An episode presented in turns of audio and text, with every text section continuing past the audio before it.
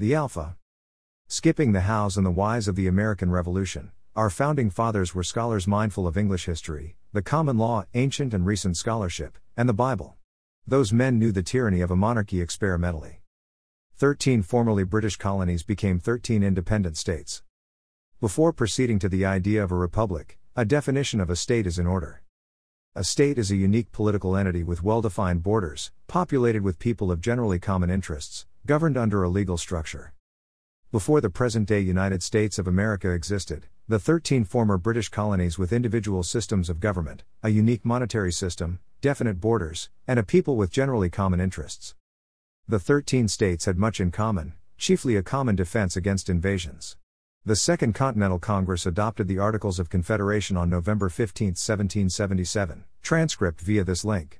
The foremost objective of the Confederacy was to preclude the tyranny of a strong central government. But, a confederacy proved itself problematic. To resolve the problems evident in the Confederacy of the Thirteen Colonies, in 1787, the Congress debated several weeks on how to improve the Confederate Constitution. Elderly Benjamin Franklin reminded the delegates of God's power and authority that led them supernaturally to a successful conclusion to the Revolutionary War against Great Britain. The delegates immediately began seeking wisdom from God. Our present U.S. Constitution was the product of seeking wisdom from our Creator.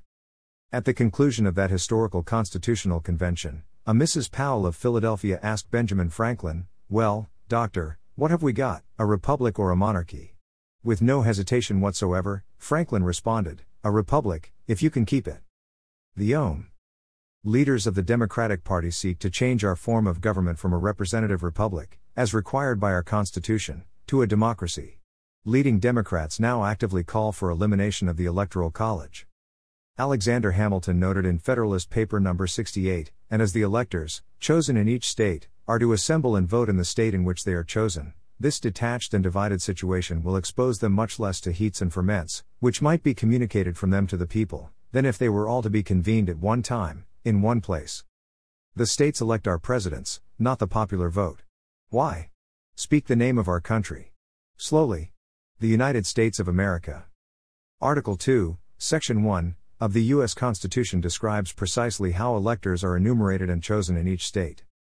Democrat lawmakers ignore the enumerated powers of the Congress listed in Article I, Section 8 of the U.S. Constitution and they tend to ignore the definition of the supreme law of the land in Article V, Clause 2. The spirit and the letter of the U.S. Constitution limit the powers of the federal government. The sovereignty of the states remains secured in the Bill of Rights, specifically, the Tenth Amendment, which states The powers not delegated to the United States by the Constitution, nor prohibited by it to the states, are reserved to the states respectively, or to the people. Only by several constitutional amendments can our limited federal government be transformed into an all powerful central government. How likely will our Republican form of government be fundamentally transformed? On October 30, 2008, just before the presidential election, he told a crowd in Columbia, Missouri, We are five days away from fundamentally transforming the United States of America. Learn from the 2017 Pew Research Center how Obama fundamentally changed our nation. President Donald John Trump reversed our march toward the destruction of our republic. The Democrat dominated deep state, funded by George Soros and Mark Zuckerberg, sought unsuccessfully to oust President Trump.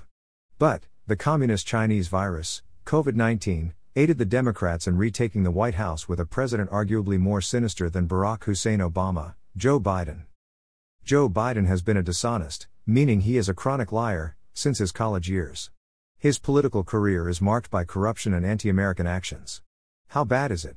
The Democrat dominated deep state is now attacking him with the obvious objective of removing him from office in time to appoint another Democrat candidate, and you can bet your sweet bippy Kamala Harris will not be their candidate. Joe Biden has us on the threshold nuclear World War III. The bad news about a nuclear World War III is there will be global mass starvation, a massive die off of our population, and Barack Obama's fundamental transformation of America will be a total reality.